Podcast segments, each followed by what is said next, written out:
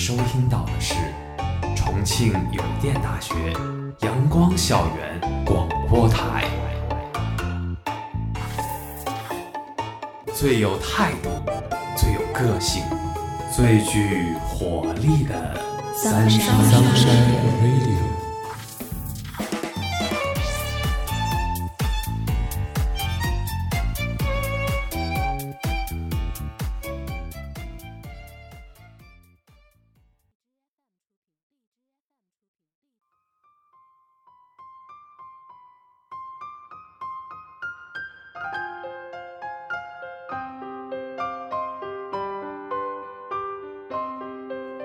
亲爱的听众朋友们，大家下午好，欢迎收听今天的阳光校园广播台，我是主播 Vivid，我是主播立冬。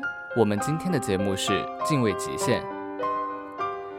在今天，有一种运动方式悄然兴起，从高空中坠落，聆听自己的心跳声和呼啸而过的风声，在高山和岩石中，用汗水和毅力去证明人类最高的高度。徒步穿越荒野与雪地，从自然的脉搏中感受从未触及的远方。每次呼吸，每一次震颤，每一次抵达不可思议的极限，这大概就是极限运动的魅力。极限运动的兴起，使人们逐步离开传统的体育场馆，走向荒野，纵情于山水之间，向大自然寻求人类生存的本质意义。极限运动的兴起，使人们开始走向户外，亲近于大自然中，探寻人类生存的本质意义。极限运动的好处有很多，不仅仅是释放压力，更能培养挑战者们的自信心及独立能力。如今的自然界，人们向往人和自然的融合，在这个时候，现代人通过现代高科技手段，最大限度地发挥自我身心潜能。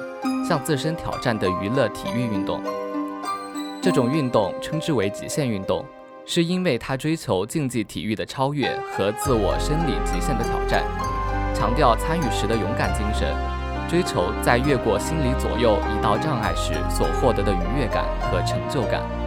然而，这种运动为大众所熟知时，越来越多的人加入这项运动中，我们看见更多的人选择超越自我。在这种运动中实现自我价值，但同时也显露出更多的危险。五月二十二日，甘肃一山地马拉松比赛遭遇极端天气，致二十一人遇难。这一事件让我们回忆起近年时有发生的有关极限运动的意外，不禁让我们思考：极限运动作为一种全新的运动体系，是否能够大范围的普及，并且随意的让大众参与？在普遍的大众参与之下，过分的热爱承担得起生命的风险吗？新兴的利益之下，容得下理智的思考吗？五月二十二日上午，在甘肃省白银市景泰县黄河石林景区，当地举行的黄河石林山地马拉松百公里越野赛遭遇冰雹、冻雨等极端天气，气温骤降。参赛人员大多出现不适，部分失联。这场比赛的参赛选手一共一百七十二人。截至二十三号早上八点，共搜救接回参赛人员一百五十一人，其中八人轻伤，在医院接受救治。二十一名参赛人员找到时，已经因为失温失去了生命体征，并且据多家媒体证实，国内越野跑顶尖选手梁晶。以及全国第十届残运会马拉松冠军黄冠军也在遇难者名单中。总共一百七十二人参赛，就有二十一人遇难。一场比赛竟有超过百分之十的选手遇难，这是国内山地马拉松运动开展以来遇到的最大一场灾难，也是一场明明可以规避的灾难。看着一条条生命在茫茫戈壁里迷失了方向。震惊之余人们不禁要问这是天灾还是人祸？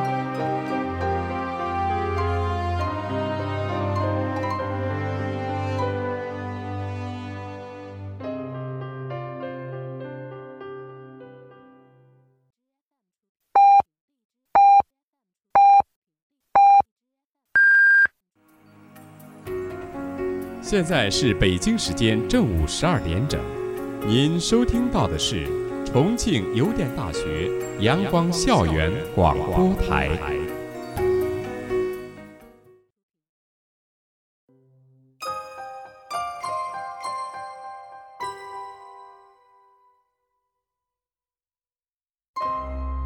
对于这件事情，微微的，你是怎么看待的呢？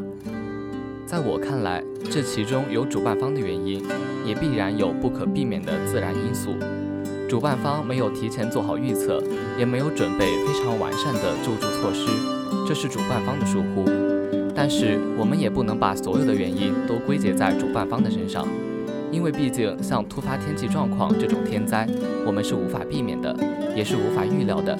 所以在我们无法避免的天灾面前，我们能做的就是尽最大努力。尽可能的去挽救生命和减少损失，还有一点就是要考虑周全，在举办活动之前一定要做好预测工作。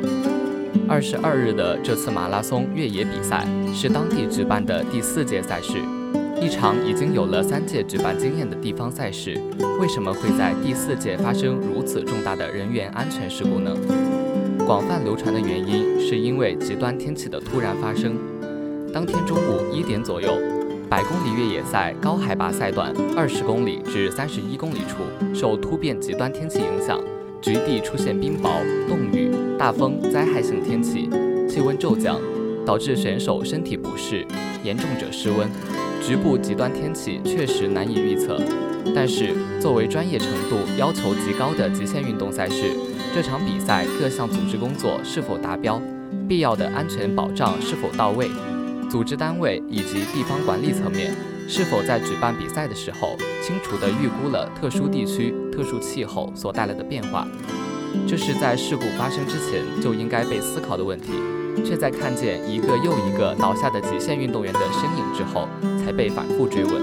而这些极限运动爱好者是否又理智地去追求超越极限的速度呢？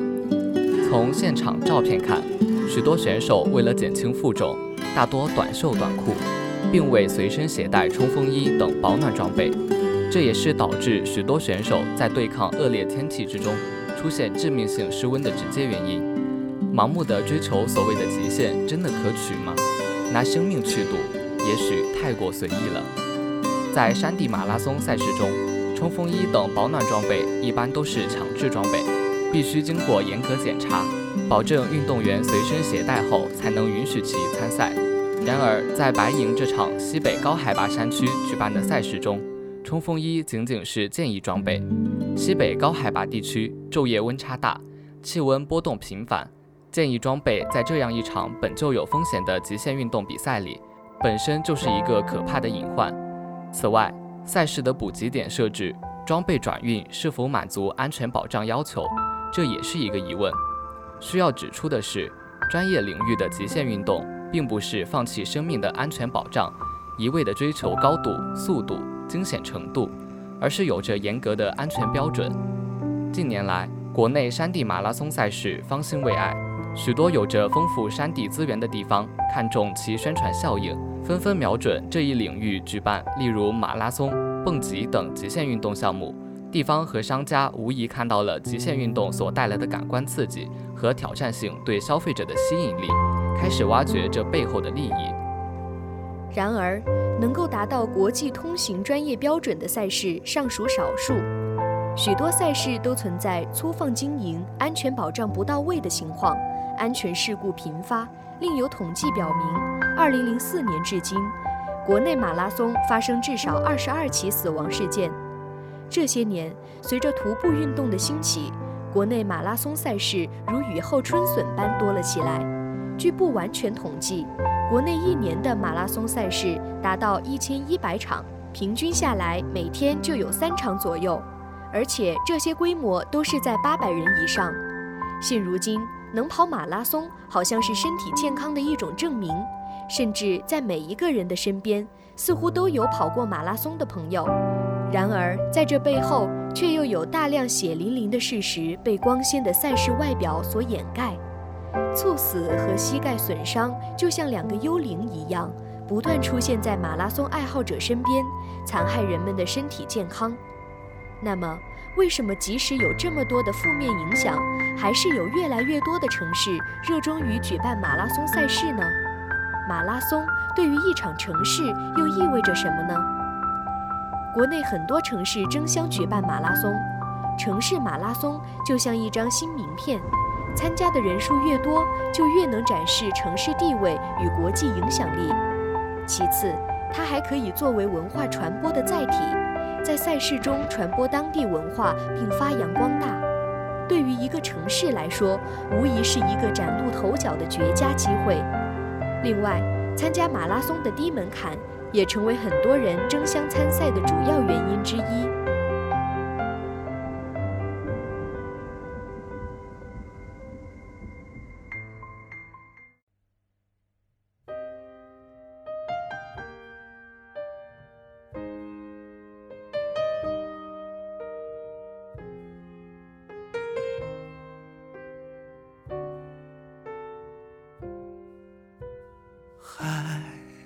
说不完的话，风催着我们出发，把笑和泪都留下，留在这一年的夏。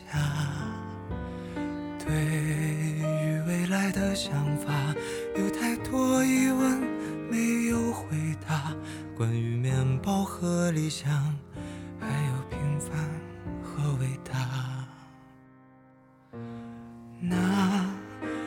这样出发，再见吧，和我一样匆忙的人啊！你们的歌声在遥远的路上轻轻回响。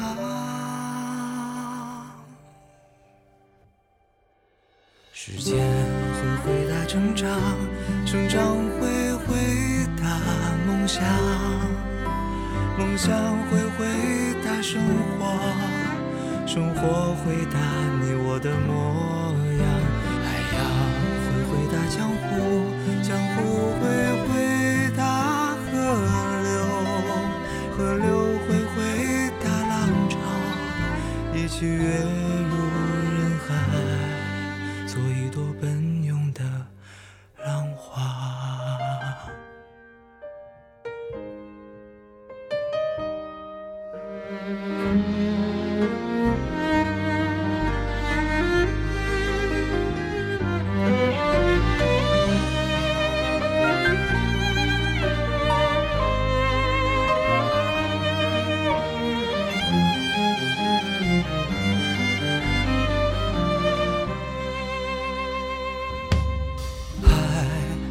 说不完的话，风随着我们出发，那个平凡的背影，去远方还是故乡？迎着明天的风沙，有太多孤单无人回响。你是否和我一样，带着倔强不投降？就这样出发，再见吧，和我一样匆忙的人啊！你们的歌声在深夜的梦里轻轻回响。时间会回答成长，成长会回答梦想，梦想会回答生活，生活回答你我的模样。会回答江湖，江湖会回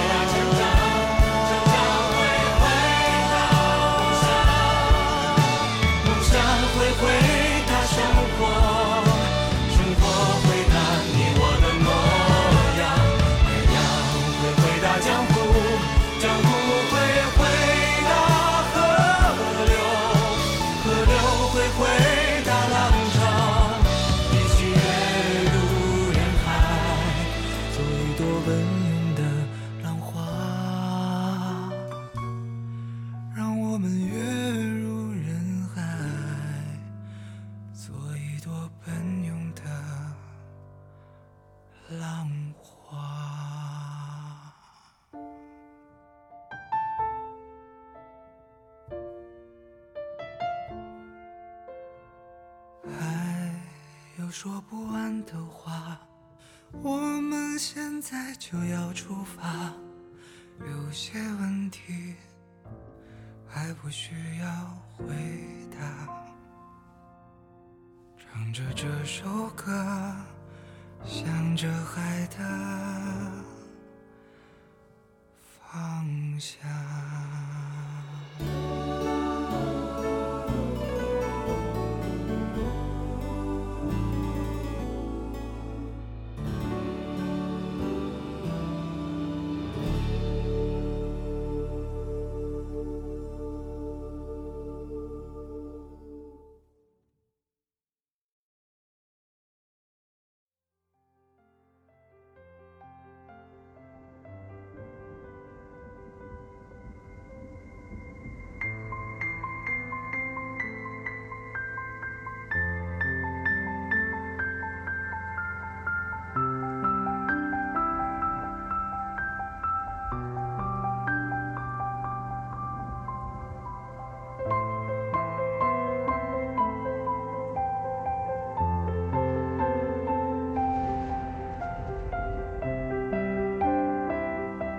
其实，从本质上来说，马拉松比赛是一项挑战人体极限的体育运动。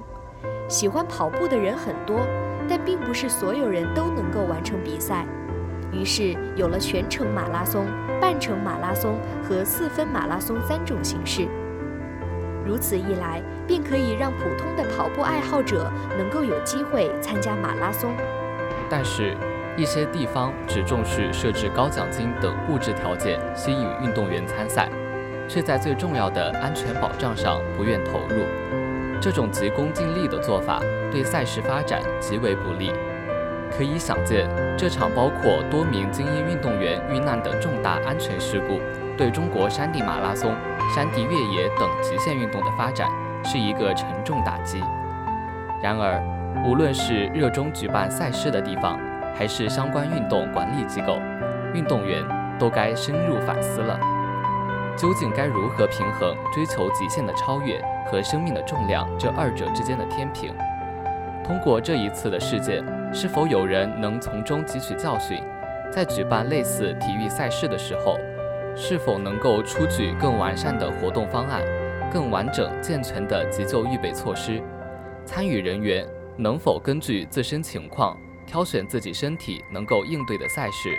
屡屡出现的悲剧事故，健康的运动变成了拼命的运动，每一方都应该认真思考。说起极限运动，相信很多人都知道那个徒手攀岩第一人亚历克斯。二零一九年二月二十五日，徒手攀岩获第九十一届奥斯卡最佳纪录长片奖。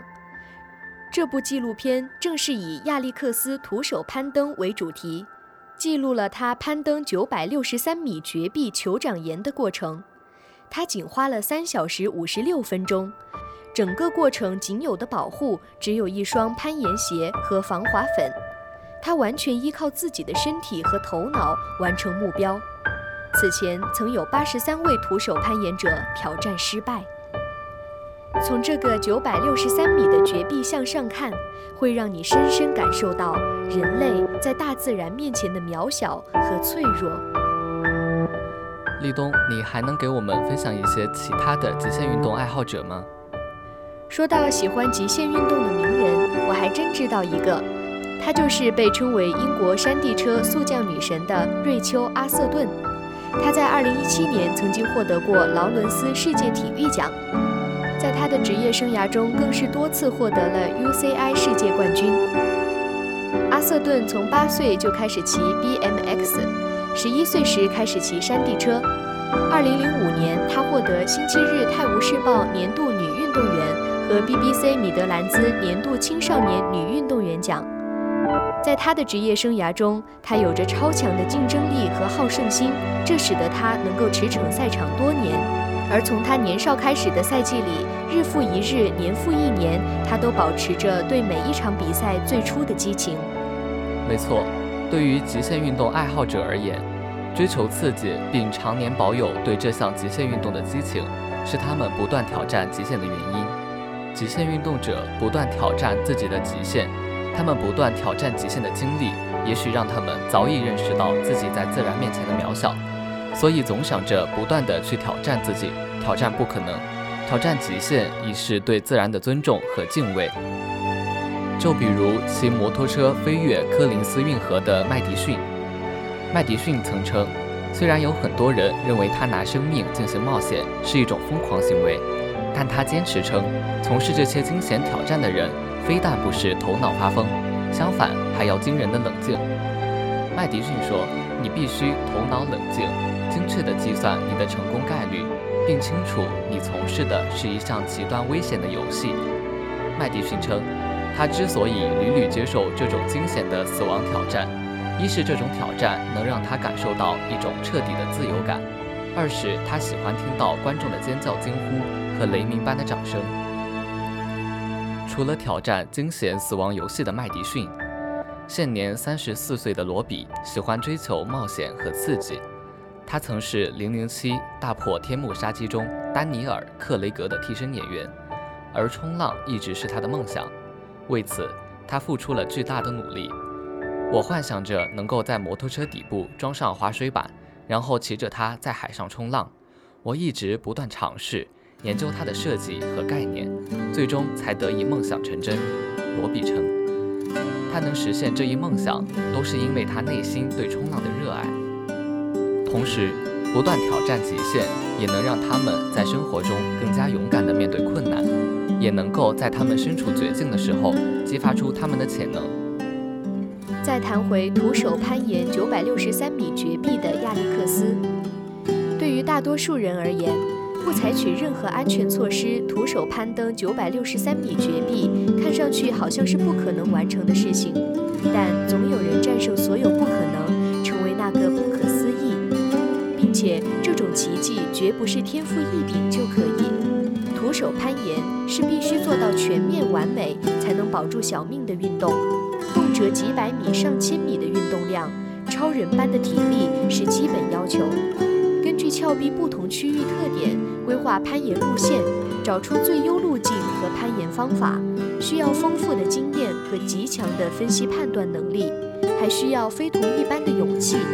哪怕是爬一百遍，面对真正的极限。都需要不顾一切的勇气。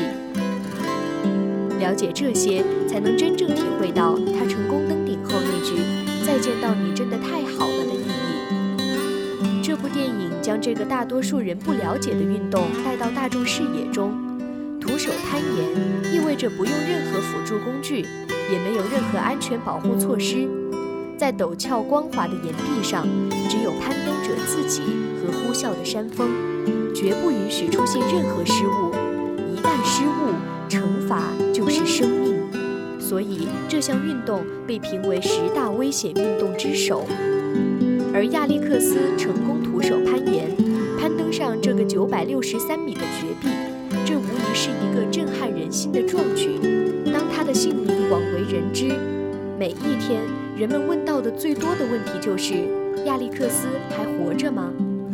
可以想见，在这样一个破世界纪录的成功背后是多么的危险。尽管从事这项运动的死亡率高达百分之五十，但亚历克斯依然甘之如饴。他说：“人生在世，就应该以最大热情追求自己喜欢的事，哪怕为此付出生命。”他的故事也让人想到另一个人的经历，他叫吴永宁，是一名高空冒险爱好者。他抛弃曾经的工作，后来全身心投入户外高空冒险运动短视频拍摄。在他的冒险运动表演生涯中，已经成功挑战过包括武汉、南京、重庆、长沙等地高楼和大桥。他靠在极限边缘游走来获得巨大的关注度。有一些粉丝为图刺激为他点赞打赏，但是真正一些关心他、担心他生命安全的人，却始终劝他赶紧停止这份危险行为。毕竟这样下去早晚都会出事。国内外的极限运动圈，尤其是高空极限，每年都会发生很多伤亡。死亡面前，人人平等，更何况吴永宁这样几乎九死一生的冒险。最终，他在一次攀爬高楼的过程中不幸丧生。这两位极限运动者截然相反的经历引起我们的深思。极限运动作为挑战自我的一种方式，这项运动在突破自我的路上确实能够给人一种精神激励，但在走进大众生活后，可以让它野蛮生长吗？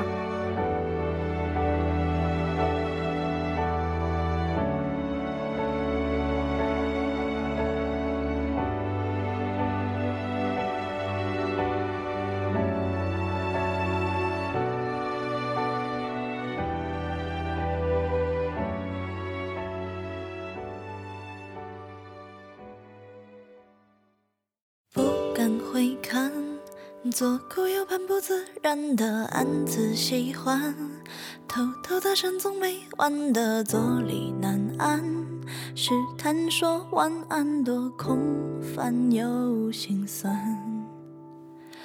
低头呢喃，对你的偏爱太过于明目张胆，在原地打转的小丑伤心不断，空空留遗憾多难。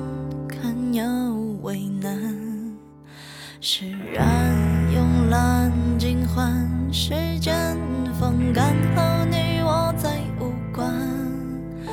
没答案怎么办？看不惯自我欺瞒，纵容着喜欢的、讨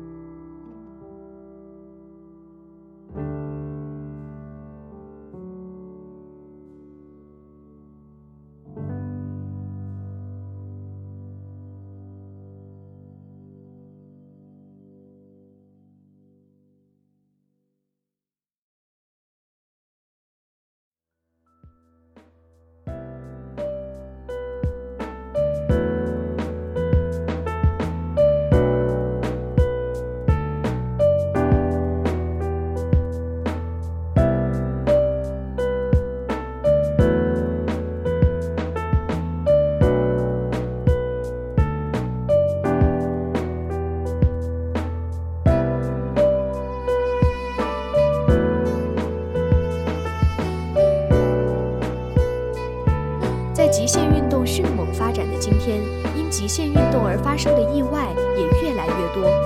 近年来，攀登珠峰掀起一股盲目跟风的热潮，攀登珠峰的死亡率不断上升的同时，也对珠穆朗玛峰这片纯白的构土造成伤害。甚至在2019年，我们还曾经看到过一则荒谬的新闻：在珠穆朗玛峰8000米死亡地带上，竟有数百人排队等候攀登峰顶，造成大面积堵塞。极度严寒和高度缺氧的情况下，致使数人死亡。而近两年，攀登珠峰的这种热潮始终没有消退。哎，微微的，你曾经有过攀登珠峰的想法吗？记得看电影《攀登者》的时候，我也梦想过能够登上一次珠峰，梦想能够体验一次那种奋不顾身的忘我精神。在攀登的过程中，心中只有一份执念。就是要团队合作，努力向上爬。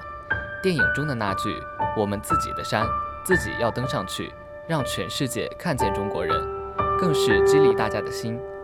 但是盲目的攀登珠峰肯定是行不通的。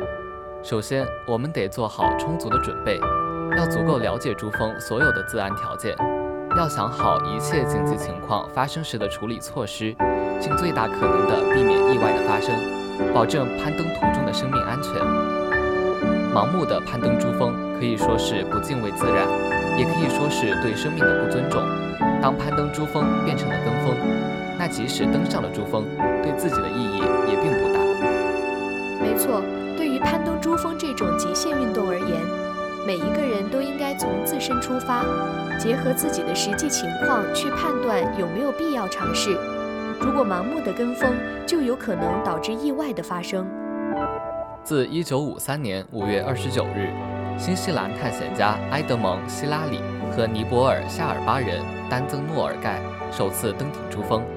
如今，六十年过去了，攀登珠峰早已不是职业探险家和专业登山者的专属运动。越来越多的业余爱好者来到珠峰，圆心中的世界最高峰之梦。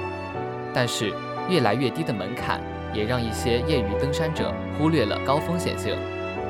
人们只能看见第一个成功的人登上峰顶的荣耀，却没有可能看到这背后无数葬身于珠峰的挑战者和白色峰尖下蕴含的危险。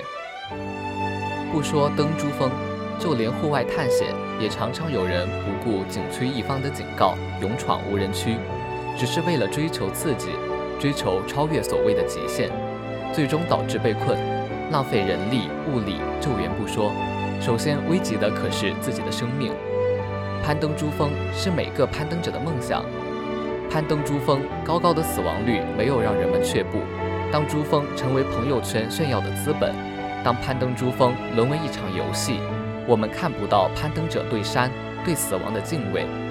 当探险行为不顾及规则，那探险反而增加了死亡的危险。极限运动不只是有探索极限的浪漫，更多的还需要理智。亚历克斯在攀登酋长岩之前，已有数十年的徒手攀岩练习，在数十年枯燥的练习中反复实验。即使如此。他在成功之前也不敢保证自己能够安全无恙地攀登上顶端，所以选择极限运动时，我们更多的时候要审视自己：我们能够承担生命的风险吗？古人云：“视之其伟，归怪，非常之观，常在于险远，而人之所罕至焉，故非有志者不能至也。”难度大，危险性高，极限运动的确是一项勇敢者的游戏。绝大多数从事极限运动的人身上都有着不断挑战自我的执着追求，这是极限运动的魅力所在，也是支撑极限运动者克服重重困难、一次次突破自我的精神信仰。但古人还有一句话：“有志矣，不随以直也；然力不足者，亦不能至也。”极限运动关乎勇气和决心，更关乎力量和技巧。了解运动风险并进行科学专业的防范，是极限运动者的必备功课。你觉得我们应该如何正确的面对极限运动呢？在我看来，极限运动毕竟不同于一般的运动，它是一项集竞技、文化、时尚和创意于一体的运动。挑战极限运动的身影，其实也是我们生活当中的一道亮丽风景，是热爱运动、热爱生活的表现。彰显了我们的生命活力。现在越来越多的年轻人喜欢上蹦极、攀岩、冲浪和极限单车这些极限运动，以此来锻炼身体、磨练意志、突破自我、实现超越。其实这都是非常有价值的。对于极限运动，我们能做的就是合理选择、加强训练、尊重科学、适度挑战。喜欢极限运动当然没有问题。但是要根据自身的条件选择合适的运动项目，经过专业的训练后再去挑战，这样才能做到有备无患。挑战前也要进行科学的论证，合理评估挑战的难度和自身的能力，再综合考虑天气和环境等因素，条件许可了才去挑战，不要去盲目的行动。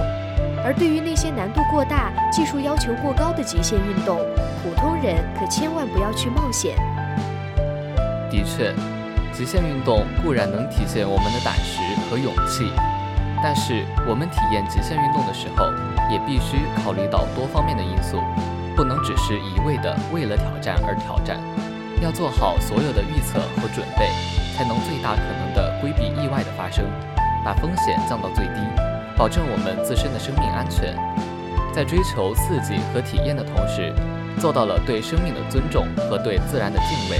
才能真正意义上去影响更多的人，让更多的人勇敢地面对困难，传播极限运动的真正意义。是的，即使是对志向与力量兼备者来说，极限运动依然是一项高风险的项目。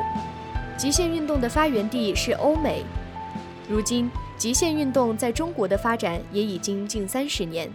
从国际上崭露头角，到极限运动市场日益壮大和极限运动旅游的发展，中国的极限运动不断发展。但是近年来，迫降、翼装飞行、攀岩、跑酷等极限运动项目吸引了不少爱好者，而由于极限运动者技术不成熟、盲目跟风导致死亡的意外时有发生。主办方场地设备不健全、风险评估错误等问题导致的伤亡率攀升。对此，除了提升极限运动者的安全意识以外，还需加强政策上的流程管控监督，不断提升培训指导的专业性、规范性，通过完善的法律制度，为极限运动者划定可为与不可为的界限，方能为生命安全保驾护航。极限运动固然是一种追求，但不能沦为疯子运动，更不能成为哗众取宠的代名词。忽略安全的意气之争，不顾生命的匹夫之勇，不应该成为极限运动的题中之意。正如有人所说，遵守规则、规避风险，本身也是一种极限运动带给我们的挑战。如何在有限的生命里追逐梦想、自我实现？不同人有不同的选择。即使极限爱好者常常表示“我为自己而活，我不后悔我的选择”，也有更多极限运动爱好者发声表示，要想看到最美的东西，需要付出最大的代价。有的人真的活了三万天，有的人只是把一天重复了三万次。人永远不能体会别人对生活的追求。对于把一天重复三万次的人来说，安稳才是快乐。对于极限运动爱好者而言，体验不同的极限才是快乐。这个社会上的许多人已经被学业、事业、家庭束缚住手脚，没有剩余的能力去追求自己想要的梦想。而那些追求极限运动的人，选择去追求自己的热爱，是值得敬畏的。我们尊重他们的热爱，敬佩他们的勇气，也理解极限运动挑战不可能的价值追求。但不管追求什么，美、刺激。快乐、突破、征服感都不能以生命为代价。生命无疑是宝贵的，最狂热的极限爱好者也不会蔑视生命的价值。所以，在追逐所爱的同时，多一分敬畏和谨慎，在合理的范围内寻求突破，避免悲剧的发生，或许是我们每一个人都应该学习到的一课。今天的节目到这里就结束了。我是主播立冬，我是主播 Vivid。如果你想收听我们的更多节目，欢迎在荔枝搜索电台重庆邮电大学阳光校园广播台。如果你有好的意见或者建议，可以在新浪微博搜索重庆邮电大学阳光校园广播台，或者关注我们的官方微信公众号“重邮阳光校广”。重庆邮电大学阳光校园广播台，更多精彩等你来。